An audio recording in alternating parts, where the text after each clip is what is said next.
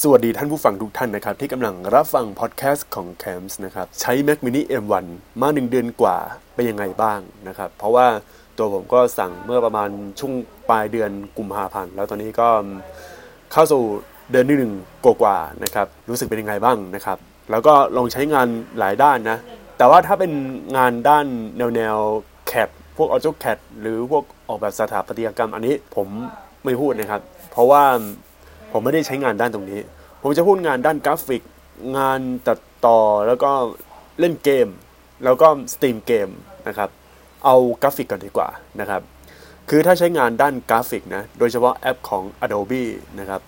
ตอนนี้เนี่ยแอปสายแต่งภาพอย่าง Photoshop Lightroom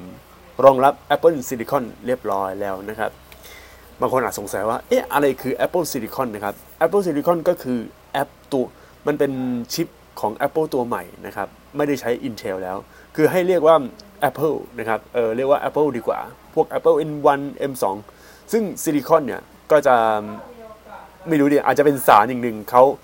เอาง่ายๆมันคือชื่อชิป Apple Silicon คือชื่อชิปของ Apple นะครับ แล้วมันจะมีรุ่นของมัน แล้วรุ่นที่เขาใช้ก็เป็นรหัส M1 นะครับ โดย M1 ใช้กับ Mac mini รุ่นปี 2000 2000 เท่าไหร่วะ 2020 นะครับ แล้วก็ Mac MacBook Pro นะครับ 13 นิ้ว แล้วก็ MacBook Air เออ ผมได้ดูใน YouTube ต่างๆ นะครับ มีหลายคนเขาทำคลิป YouTube แบบ Unbox พวก MacBook แต่ผมสงสัยอย่างหนึ่งทำไมพวกคลิปแนวๆไอ้ Unbox อะไรพวกนี้เนี่ย มันมีเสียงแบบแนวแนวโลฟายนะครับ เป็นเพลงเพลงแนวโลฟายแล้วก็ไม่ได้มีพูดอะไรเยอะแยะเลยนะครับ มีแต่ตัวภาคว่าวันนี้เราจะมาแกะกล่อง แต่มันมันเป็นซับนะครับ แต่ไม่มีเสียงมันมีแค่ตัวนี้เอง เออมันก็ดูดีไปแบบแต่ว่าทำไมพวกสินค้าของ Apple นะครับส่วนใหญ่มันต้องออกแนว lo-fi แล้วพอดูไปดูมา อ้าว Study with me อารมณ์เหมือน ยังไงอะ cozy cozy หน่อยอะไม่รู้แนวนี้เป็น คลิปนี้มันเป็นคลิปแนวไหนนะครับ ใครก็ได้ช่วยบอกหน่อยนะครับ มันไม่ใช่คลิปรีวิว มันเหมือนเป็นคลิปแบบเปิดแล้วสีแบบใสๆเหมือนใส่ฟิลเตอร์ใน IG อะไรอย่างเงี้ย เออ มัน มันจะเป็นอย่างเงี้ยนะครับ งานด้านกราฟิกนะครับ ก็อย่างที่บอกไป Apple นะครับ ก็กับ Adobe ก็ทำสำเร็จแล้วในงานด้านถ่ายรูปนะครับ พวก Lightroom พวกอะไรพวกนี้เนี่ย ถ้า Lightroom ใช้กับ M1 ได้นะ ผมพูดตรงนี้เลย มันจะโอ้โหเทพมากครับ เพราะว่าตอนนี้ทาง Adobe เขาพยายามผลักดัน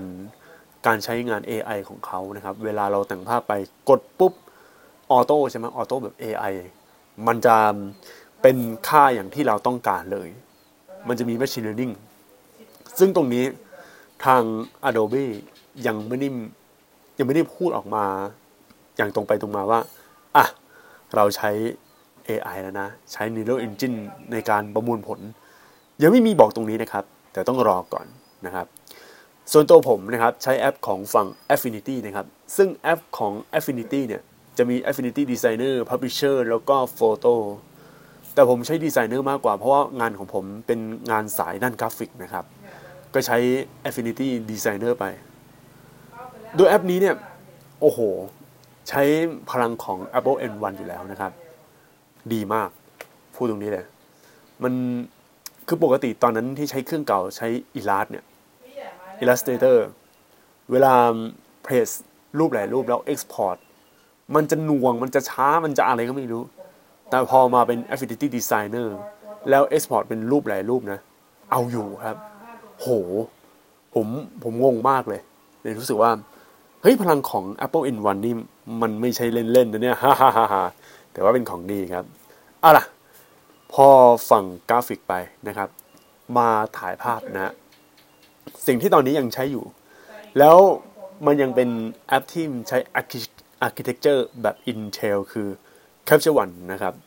Capture One ตอนนี้ยังไม่รองรับ Apple Silicon แบบ 100%นะครับ แต่สามารถเปิดใช้งานได้นะ แต่ว่าเวลาโปรเซสมันจะช้า เวลา Export มันรู้สึกช้าจริง ๆ นะครับ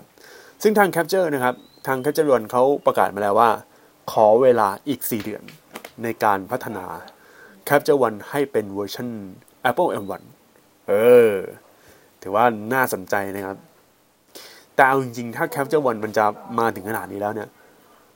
ทำไมไม่ทำแอปลงมือถือ เหมือนไลท์รูมเหมือนอะไรเงี้ยทำไมไม่ทงงตรงเนี้ย อยากให้ทำด้วยเพราะว่าสมัยนี้เวลาเขาแต่งรูปก็ใช้ iPad แต่งรูปกันแล้วนะครับ อะมาพูดถึงงานด้านตัดต่อบ้างนะครับ งานด้านตัดต่อถ้าใครใช้ DaVinci Resolve นะครับ ตอนนี้แอปมีให้โหลดเวอร์ชัน Apple Silicon แล้วนะครับ แต่ตัวแอปยังไม่เสถียรนะถ้าจะใช้งานก็ต้องเซฟเรื่อยๆ เพราะว่า DaVinci Resolve เนี่ยไม่มีการ recovery save แล้วถ้าอัปเดตเวอร์ชันไหนอะไรก็ตามนะครับรีบอัปเดตให้เร็วที่สุดเท่าที่จะทำได้ อย่างล่าสุดตอนนี้ 17.1.1 17.1 รองรับ Apple Silicon แล้ว แต่ 17.1.1 น่าจะแก้ไขเรื่องทำแล้วก็แฮงก์หรือเปล่า แต่ว่าช่วงนี้มันเป็นช่วงที่ยังไม่เสถียรนะครับ อาจจะเป็น beta จริงแต่ว่า มันก็ไม่ได้ beta นะ มันมีความไม่เสถียรของมัน เวลาทำแล้วอ้าวอยู่ๆก็ดับทำแล้วหลุดทำแล้วหลุด แล้วก็ตัว DaVinci Resolve ไม่มี Recovery Save ด้วย ตรงนี้ต้องดูให้ดีๆครับว่า จะเอาอยัางไงกับ DaVinci Resolve นี้ ส่วนพวก Final Cut Pro พวกแอปอะไรพวกนี้ อันนี้ผมไม่ได้ใช้นะ เพราะว่ามันมันยังแพงอยู่สำหรับผม แล้วก็โอ้โห คือคือผมต้องซื้อหลายหลายอย่างนะ อย่างเดือนนี้นี่ซื้อตัวไมค์นะครับไมค์ไร้สายที่ผมใช้อยู่ตอนเนี้ย เอาไว้ใช้งานด้าน vlog แล้วก็งานด้านอื่นๆ แล้วก็ตัว video capture card เอาไว้อัดเกม เออ โอ้ย ลืม อะ เอาเป็นว่า DaVinci Resolve เนี่ย ตอนนี้รองรับ Apple M1 แล้วนะครับ เออ ถือว่าดี คือ DaVinci Resolve ณตอนนี้มันเป็นแอปเวอร์ชันฟรีแล้วผมแนะนำให้ใช้เลย ถ้าใครกำลังมองหาตัวแอปที่เอาไว้ตัดต่อนะครับ อะ ต่อไป เวลาพก Mac Mini M1 ไปกรุงเทพเนี่ย มันดีไหมบอยครับ สะดวกครับ สะดวกมาก ๆ เลย เพราะมันเป็นก้อนเล็ก ๆ นะ คือถ้าคุณพกโน้ตบุ๊กได้เนี่ย คุณก็พก Mac Mini M1 ได้ครับ อารมณ์แบบนั้นเลย แต่ของผมเนี่ยที่พก Mac Mini ทำไมไม่ซื้อเป็น MacBook Pro อะไรพวกนี้เนี่ยเหตุผลเลยคือ งานของผมเนี่ย บางทีมันงานต้องเขียนแบบ display tablet ไงมันเป็นงานด้าน art แล้วตัว Mac Mini M1 เนี่ย มันไม่ได้รองรับงานด้าน art โอเค ในเมื่อเป็นอย่างนี้ใช่ไหมทำไมไม่ใช้ไม่ซื้อพวก iPad Pro หรืออะไรพวกนี้เลย คำตอบคือจะเอาไว้สตรีมเกม เอาไว้ทำคอนเทนต์ด้านเกมได้ไง ก็ต้องหา video capture card ด้วย แล้ว iPad มันมันไม่ได้อยู่แล้วไง ก็ต้องใช้ตัวคอมนะครับ ก็คือ Mac Mini นะครับ เลยมันจบที่ Mac Mini M1 ในที่สุด แต่ว่า เวลาผมไปกรุงเทพเนี่ย ผมก็จะเอา Mac ไปด้วย แล้วก็จอ Display Tablet ขนาด 13 นิ้วไปด้วย ไปคู่กันเลย พกได้สะดวกครับ แต่ว่าคุณไม่สามารถเอาไปทำที่ Starbucks หรือว่าไปที่อื่นๆที่มัน โอ้โห แบบเอาดอมาก ๆอะ อย่างเช่นไปหน้างานไปงานอีเวนต์แล้วถ่ายรูปแล้วไป ไปแบบแก้ไขไป โอ้โห ไปตัดต่อแอปตรงในหน้างาน อันนี้ไม่เหมาะ แต่ว่าถ้าเป็นคน work from home นะครับ ปกติ ผมมีบ้านอยู่ที่ที่กรุงเทพเองไงแล้วก็เวลาผมทำงานก็ทำแบบ work from home เลย อันนี้จะเหมาะมากนะครับ คือเอาจริงตัวผมเนี่ยไม่ได้ชอบการไปทำงานนอกบ้านเท่าไหร่นะ อย่างเช่นทำในร้านกาแฟพวก Starbucks ทำไง co-working space ผมไม่ได้เป็นคนสายนี้นะ อันนี้อันนี้ต้องเรียนกันนิดหนึ่ง เลยไม่ค่อย อินกับฟิลลิ่งนี้เท่าไหร่ คือผมเป็นคนที่เมื่อออกจากบ้าน ผมต้องเดินเดินไปนู่นเดินไปนี่เดินอะไรเงี้ย แล้วกันที่แบบโอ้โห สั่งกาแฟมาแล้วก็ทำอะไรอยู่กับบ้านเนี่ยทำแบบในร้านกาแฟ คือถ้าเงินมันได้เยอะ เออ น่าสน แต่ว่าค่าเดินทางของกรุงเทพมันแพง อะ สมมติผมไป Starbucks ใกล้ๆสุดตรงไหนรู้ไหมตรงไบเทคอย่างนี้ใช่ไหมผมก็ต้องนั่ง นั่งรถเมย์ไป แต่งตัวดีๆ อะ แต่งตัวดีๆก่อนนั่งรถเมย์เสียไปสิบบาท แล้วก็สั่งอีกร้อยบาท มันเหมือนเช่าแล้วมันมันรู้สึกแพงอะไรแบบว่า แล้วถ้าสมมุติผมไปเอ็มคอเทียนะครับ จากบางนาไปเอ็มคอเทีย เสียไป 46 บาท นี่คือค่าไปนะ แล้วเสียค่ากาแฟอีกร้อยกว่าบาท หมดไป 146บาทแล้ว นี่ยังไม่รวมอาหารการกินอาหารนะนี่ค่ากาแฟอย่างเดียว โอ้โห มันเสียยับนะครับ พอมันพอมันนั่งคิดดีๆเนี่ย เลยแบบว่า โอเค ตกลงที่ Mac Mini M1 ดีกว่านะครับ ต่อไปฮะ ใครที่มีของต่อพ่วงเยอะๆครับ ให้ซื้อ USB hub มาเลยฮะ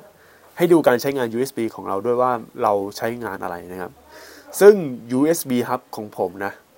ส่วนใหญ่เนี่ยจะต่อพ่วงกับพวกเมาส์พวกคีย์บอร์ด แต่หลังๆมาเดี๋ยว ผมสั่งนี้มาแล้วตัว Apple Chip Trackpad นะครับ ไม่ใช่ดิ Keyboard and Trackpad ของ Apple Chip นะครับ เห็นมันโฆษณาใน YouTube ที่มันเป็นคีย์บอร์ดสำหรับ iPad ใช่ไหมเดี๋ยวว่าจะใช้กับ Mac mini แล้วก็ เดี๋ยวผมจะรีวิวนะครับ ถ้าใช้กับ Mac mini M1 กับตัว Keyboard and Trackpad ของ Apple Chip เนี่ย มันจะเป็นยังไง เออ ราคาพันบาททอน 10 บาทนะครับก็990 นะครับ เดี๋ยวเรามานั่งดูกัน คือถ้าตัวตัวคีย์บอร์ดกับ trackpad ของอันนี้นะ มันใช้งานได้สะดวกมาก ๆ นะครับ คือกลายเป็นว่าประหยัด port ตัวใน USB hub ไป 2 port เลย แล้วเคลื่อนไหวมันมันสะดวกมากนะครับ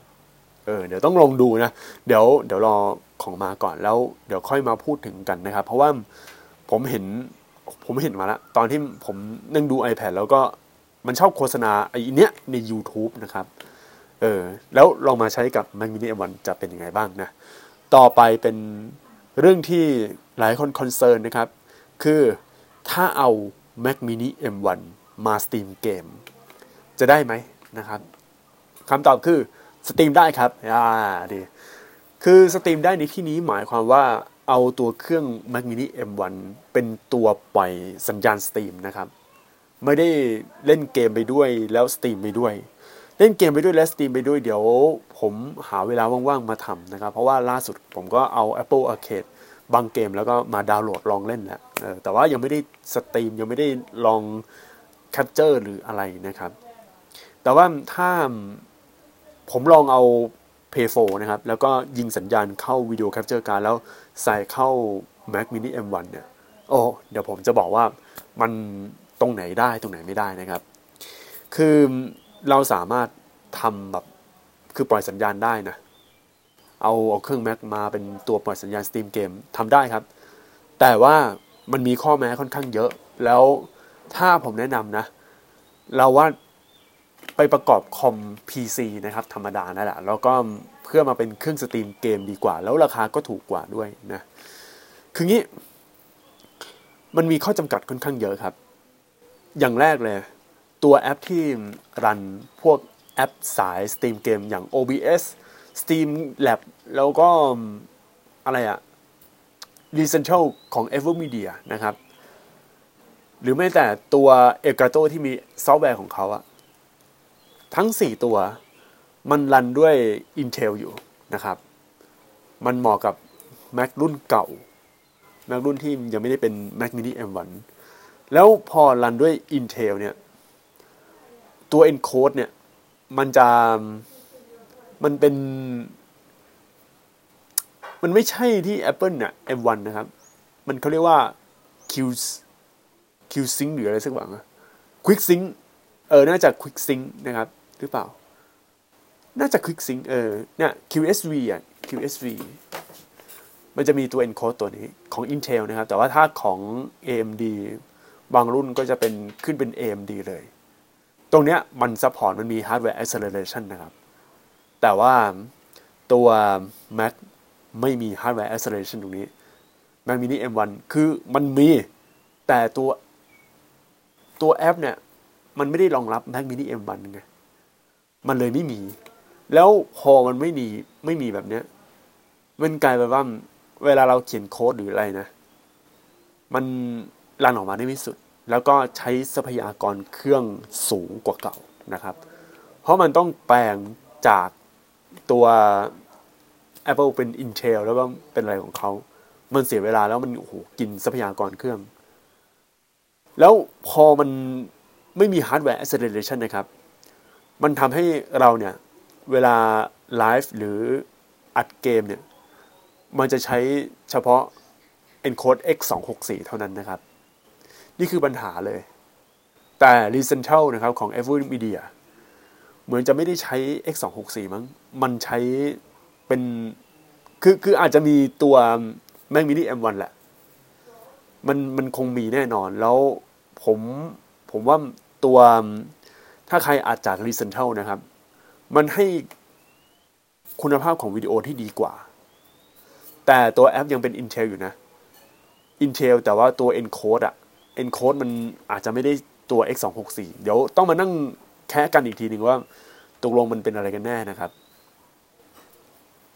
แล้วถ้าจะซื้อ Mac mini M1 นะครับ เพื่อมาสตรีมเกมนะ อันนี้ผม ไม่ค่อยแนะนำเออ อันนี้นี่ผมพูดตรงนี้เลยไม่แนะนำเหตุผลหลัก ๆ เลยคือ ตัวตัวเครื่อง Mac ทุกตัวเนี่ย มันไม่มีตัว Desktop Audio เราต้องมานั่งโหลดตัวแอปอะไรก็ไม่รู้แล้ว ในปัจจุบันอันเนี้ยโดนบล็อกอีกครับ เออโดนทางทาง Mac มันชอบบล็อกอะ่ะ ไม่เข้าถึงอะไรพวกเนี้ยเลยเป็นเรื่องค่อนข้างน่าเสียดายนะครับ แล้ว ถ้าโหลด Apple Arcade มา เออโหลดพวกเกมใน Apple Arcade แล้วสมมุติจะสตรีมนะครับ เอาเครื่อง Mac เป็นตัวเล่นเกม แล้วก็ไปปล่อยสัญญาณเข้าอีกเครื่องหนึ่งนะครับ เสียงไม่ออกครับ เฮ้ย อันนี้เรื่องจริง เสียงไม่ออก ผมลองแล้วนะครับ เหมือน Mac เนี่ย มันไม่ปล่อยสัญญาณตัวตัว HDMI ออกไป เอองงงงจริงงงจริง เนี่ยผมลองแล้วเนี่ย มันไม่มีตัวเปิดสัญญาณแบบ HDMI ครับ นี่คือสิ่งที่น่าเสียดายนะ เพราะว่าเหมือนเหมือน Mac เขาไม่ไม่ได้ทำอะไรที่มัน support ไง ให้กับในพวกนั้น เนี่ยตรงนี้น่าคิดเหมือนกัน ผมลองแล้ว คือเอา Mac เนี่ย แล้วก็เสียบเข้ากับตัว video capture card ของ AVerMedia แล้วก็ปล่อยสัญญาณเข้าอันนี้อีกทีหนึ่งนะครับ แล้วก็เอาสัญญาณเนี่ยเอาเข้า USB เอาเข้าเครื่อง Mac อีกทีหนึ่งปรากฏว่ามี HDCP คือเครื่อง Mac ทุกเครื่องครับ มี HDCP เออ ก็ต้องไปตั้งค่าใน Apple Media ครับ ว่า HDCP protection ให้มันปิดไป แล้วก็สามารถทำได้นะครับ คือ HDCP เนี่ย มันจะมีในพวกเครื่องเล่นเกมคอนโซลอย่าง Sony แล้วใน Sony เนี่ย มันปิดได้ไง แต่ว่าทั้ง Apple ทั้ง iPhone ทั้ง iPad มี HDCP เออ ไม่รู้จะมีไปทำไมนะครับ เอาไว้กันแบบก๊อปหนังใน Netflix หรืออะไรหรือเปล่า เออ สงสัยตรงตรงตรงเนี้ย แล้วเวลา จะอัดเสียงอัดอะไรนะเนี่ยมีปัญหามากเลยมีหลายคนเขาเป็นกันนะครับ ใน Mac mini M1 เลยไม่ค่อยแนะนำว่าไปอัดไปทำสตรีมเกมนะครับ แต่ถามว่าทำไมผมแนะนำอย่างนี้แล้วทำไมผมดื้อดึง อยากจะสตรีมเกมในเครื่อง Mac นะครับ เพราะว่าก็ซื้อมาแล้วไงอย่างแรกคือหนึ่งซื้อมาแล้วสองมันสายงานส่วนใหญ่นะ ที่ได้เงินมานะ ไม่ใช่เป็น content creator อะไรเงี้ยนะ คือผมทำด้านอื่น เครื่อง Mac มันตอบโจทย์มากกว่า มากกว่ามา stream เกมมาอะไรอย่างนี้นะครับ อันนี้ก็เป็นข้อแนะนำของผมนะ คือจะบอกว่า Mac เนี่ย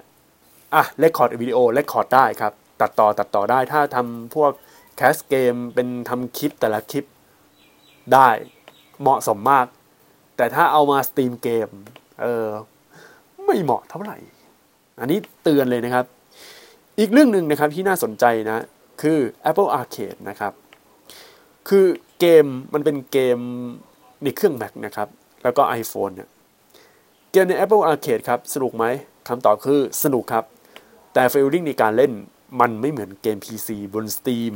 หรือเกมบน PlayStation นะครับ เพราะว่าเกมส่วนใหญ่ไม่ได้เน้นเรื่องครับ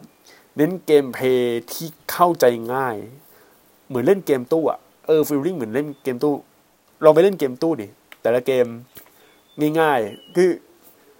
คือง่ายที่นี้เราเรียนรู้ในการเล่นง่าย ว่าเราต้องบังคับยังไง แต่สิ่งที่ยากคือความยากในเกมอะมันมันจะยาก แต่ว่าถ้า Apple Arcade อะมันมันง่ายนะสไตล์เกมของ Apple Arcade มันมันไม่เหมือนพวกเกมบนมือถือที่ที่เราเล่นทั่วไปอะ เพราะว่า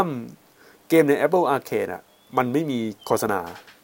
มันไม่มีแบบอ๋อซื้อของแบบ in app purchase อะไรพวกนี้นะครับ เน้นเล่นแบบว่า มันก็เล่นเกมแต่ว่าตัวเกมมันไม่ได้ โอ้โห ใหญ่แบบใหญ่โตมโหฬารแล้วก็เน้นเนื้อเรื่องอะไรขนาดนั้นนะครับ ซึ่งการเล่น Apple Arcade มันจะต้องเสีย 99 บาทต่อเดือน แต่ว่า ลองนึกดูคือถ้าใครชอบจริตเกมที่แบบว่า ไม่ต้องคิดอะไรมากอะอะมาถึงเล่นเกมพอสักพักเสร็จ แบบเบื่อๆแล้วเราไปทำอย่างอื่นเนี่ย เออเนี่ย Apple Arcade เหมาะสมกว่า มันเหมือนเป็นเกมฆ่าเวลาที่เราเข้าไปเกมตู้อะเออเข้าใจฟิลลิ่งเราเข้าไปเล่นเกมตู้ไหมนะเนี่ยอารมณ์แบบนั้นเลยนะครับ แต่ว่าเรื่อง Apple Arcade เดี๋ยวผม ขอเวลานิดนึงนะครับ เพราะว่าตอนนี้เล่นอยู่ 3 เกมนะฮะคือเกม Hot Lava แล้วก็เกมเกมอะไรวะ เกมอัศวินคล้ายๆแบบเล่นแล้วเหมือนล็อกแมนที่เป็นRockman Zero เลยแบบ การฟันอะสามจังหวะคือฮาโฮอะแล้วก็อีกเกมหนึ่งเป็นเกมซามูไรนะครับ เป็นตัวของ Cartoon Network นะ เป็นเกมโอ้โหโคตรโคตรฝรั่งจ๋าเลยอะ มันมีความเป็นตะวันตกจ๋าเลย เกมญี่ปุ่นไม่ค่อยมีนะ ใน Apple Arcade นะแล้วสิ่งที่แนะนำเลย คือถ้าคุณอยากจะเล่นเกม Apple Arcade นะ คุณต้องหาจอย Dual Shock 4 มานะครับ จอย Dual Shock 4 คืออะไร จอย Play 4อะครับ หาซื้อมาเลย เดี๋ยวนี้ราคาพันกว่าบาทมั้ง ราคาไม่ได้แพงอะไรมากนะครับ ลองหาหาดูแล้วกัน เพราะว่า เวลาผมเล่นด้วยคีย์บอร์ดกับเมาส์บางเกมมันแปลกๆอะ่ะ เออ บางเกมมันอย่างมากเลย ถ้าเกมรู้สึกโอเคนะ คือเกม Hot Lava นะครับ อันนี้มองแบบโอ้สบาย เกมสมัยยังโอเคอยู่ในการเล่น แต่ว่าถ้าอยากเอา feeling แบบเล่นเกมแบบเน้นๆ ต้องหาจอยมานะครับ แล้วจอยก็เชื่อมต่อผ่านบลูทูธได้เลย ถือว่าเป็นเรื่องที่ดี แต่ว่า การเชื่อมต่อบลูทูธของ DualShock 4 นะครับ ต้องต้องกดปุ่ม PlayStation กับปุ่มแชร์ค้าง แล้วมันจะกระพริบกระพริบแล้วเราก็หาบลูทูธมันไม่ไม่ใช่แบบว่ากดปุ่ม PlayStation แล้วมีเสียงติดแล้วเปิดเครื่องเหมือน PlayStation 4 นะครับ ทีนี้ถ้าจอย DualSense แล้วเอาไปอย่างเงี้ย อันนี้ผมไม่แนะไม่แนะนำนะ เพราะในปัจจุบันเนี่ยเขาเหมือนแนะนำว่า คือถ้าหาจอยเอาจอย DualShock 4 ต้อง DualShock 4 เลยนะ ไม่ต้องไปลวดลายแบบ DualSense หรือไม่แต่จอยโปรอย่างพวก n e c o Revolution หรือพวก Scrap Gaming ไม่ได้ DualShock 4 อย่างเดียว เออ ต้อง DualShock 4 แล้วก็เล่นจับแบบคลอกิฟอะไรก็ว่ากันไปนะครับ อันนี้ก็เราเป็นเล่าสู่กันฟังนะครับ ว่าเฮ้ยตัวเกมมันเป็นยังไงบ้าง มันสนุกไหมอะไรอย่างเงี้ยนะครับ ก็บอกเลย ใช้มาหนึ่งเดือนนะครับ ประทับใจนะฮะแง่ของการทำงานดีครับ ดีมากด้วยนะ ผมไปดูช่อง Peanut Butter นะครับ ซึ่งช่องนี้เป็นช่องของผู้หญิงแบบสายที่เรียนไปด้วยทำงานไปด้วย พวกแบบสายโซเชียลมีเดียแล้วทำเป็นโคซี่โคซี่หน่อยอะ่ะโอ้โห แบบผู้หญิงจ๋ามากเลย แล้วก็น้องเขาอะเขาใช้เป็นผลิตภัณฑ์ของ Apple ทั้งนั้นเลย อย่าง iPhone บ้างแล้วก็อย่าง MacBook แล้วเขารีวิวล่าสุดเนี่ย โอ้โหครับ ผมพูดตรงนี้เลย เขาชอบมาก เพราะว่ามันจะมีแอปที่ตัดต่อนะครับจาก iPad แล้วเป็นแอปเฉพาะของเขาที่ทำน่ารักน่ารักอะแล้วใส่เสียงเพลงแบบโลไฟโลไฟหน่อยอะมันสามารถใช้ได้ในเครื่อง Mac แล้วโอ้โห คือถ้าใครอะเป็นคนที่อยากจะเอา พวกแอปของฝั่ง iOS เนี่ยมาใช้แล้วเอามาให้มันถึงเกิดสุดเนี่ย ต้องลองดูที่ช่อง Peanut Butter นะครับ อันนี้แนะนำเลย แต่ตัวผมไม่ได้ไปสายทางนั้นมากเท่าไหร่นะครับ แต่ว่าโอเค มันง่ายมันก็ต้องเรียนรู้กันนะเพราะว่าตัวขนาดตัว Apple Arcade มันก็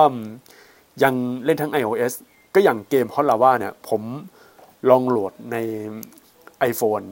เออ save มันลิงก์กันนะครับ จริง ๆ ระหว่างใน Mac แล้วใน iPhone save link กันเลย เพราะว่ามันใช้ Apple ID เหมือนกัน อันนี้ก็แนะนำส่วน stream นะครับ สาย stream ไม่แนะนำให้ซื้อ Mac mini M1 เพื่อมา stream ครับเออควรหาคอมประกอบนะครับคอมประกอบแบบ PC แล้วเดี๋ยวนี้ชิปของ AMD โหดนะครับ ผลิตแบบ 7 นาโนเมตรอะล่าสุดอะ เดี๋ยว 5 นาโนเมตรไม่รู้จะมาเมื่อไหร่ แต่ที่รู้คือชิปตอนนี้ของ AMD คือโหดมากฮะ แนะนำว่าประกอบคอม PC เพื่อสตรีม แล้วก็ใส่อะไรต่างๆครับ video capture card ก็เอาเป็น PCIe จะดีกว่านะครับ แล้วก็แอปทุกวันนี้นะครับ ดูเหมือนออกแบบให้ stream บน PC มากกว่า ดังนั้นสายเล่นเกมนะครับ สายทำวิดีโอ content creator สายเกมเลยนะ PC ดีที่สุด เออ แต่ว่าอย่างตัวผมทำหลายอย่าง แล้วคือของผมเนี่ย มันไม่ได้เกมอย่างเดียวไงมันเป็นถ่ายวิดีโอถ่ายแบบ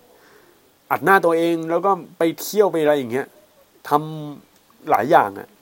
มักจะดีกว่า เพราะว่า Ecosystem อย่างของผมเนี่ย ใช้ iPhone แล้วก็ติดกับตัวกิฟนะครับ มันเป็น เป็นขาตั้งของอุรันซี่เป็นเป็นกิฟจับถนัดมือเนี่ย สามารถใช้แทนพวก GoPro หรืออะไรได้ แล้ว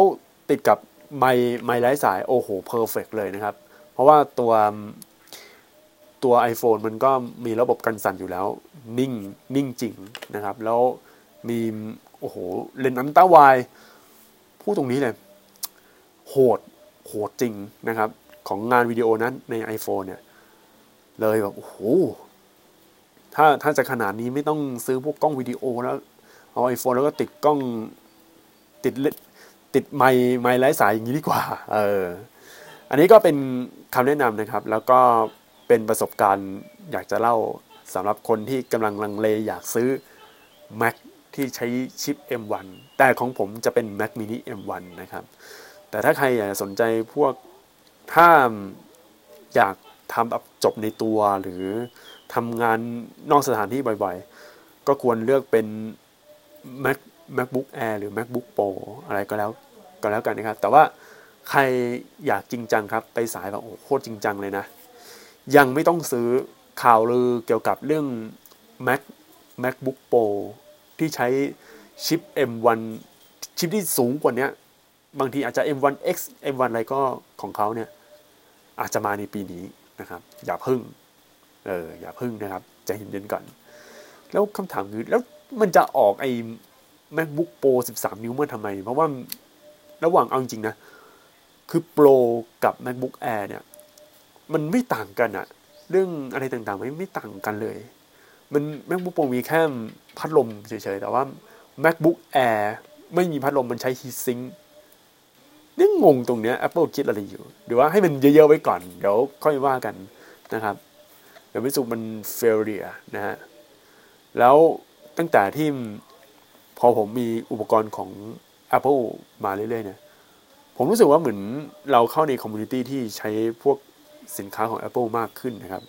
ก็ไปดูคลิป YouTube มีแต่พวกสินค้า Apple เต็มไปหมดเลยเออโอเค ก็เดี๋ยวลากันไปก่อนนะครับสำหรับคนที่ มาฟังอะไรอย่างนี้นะ ไปก่อนนะครับ สวัสดี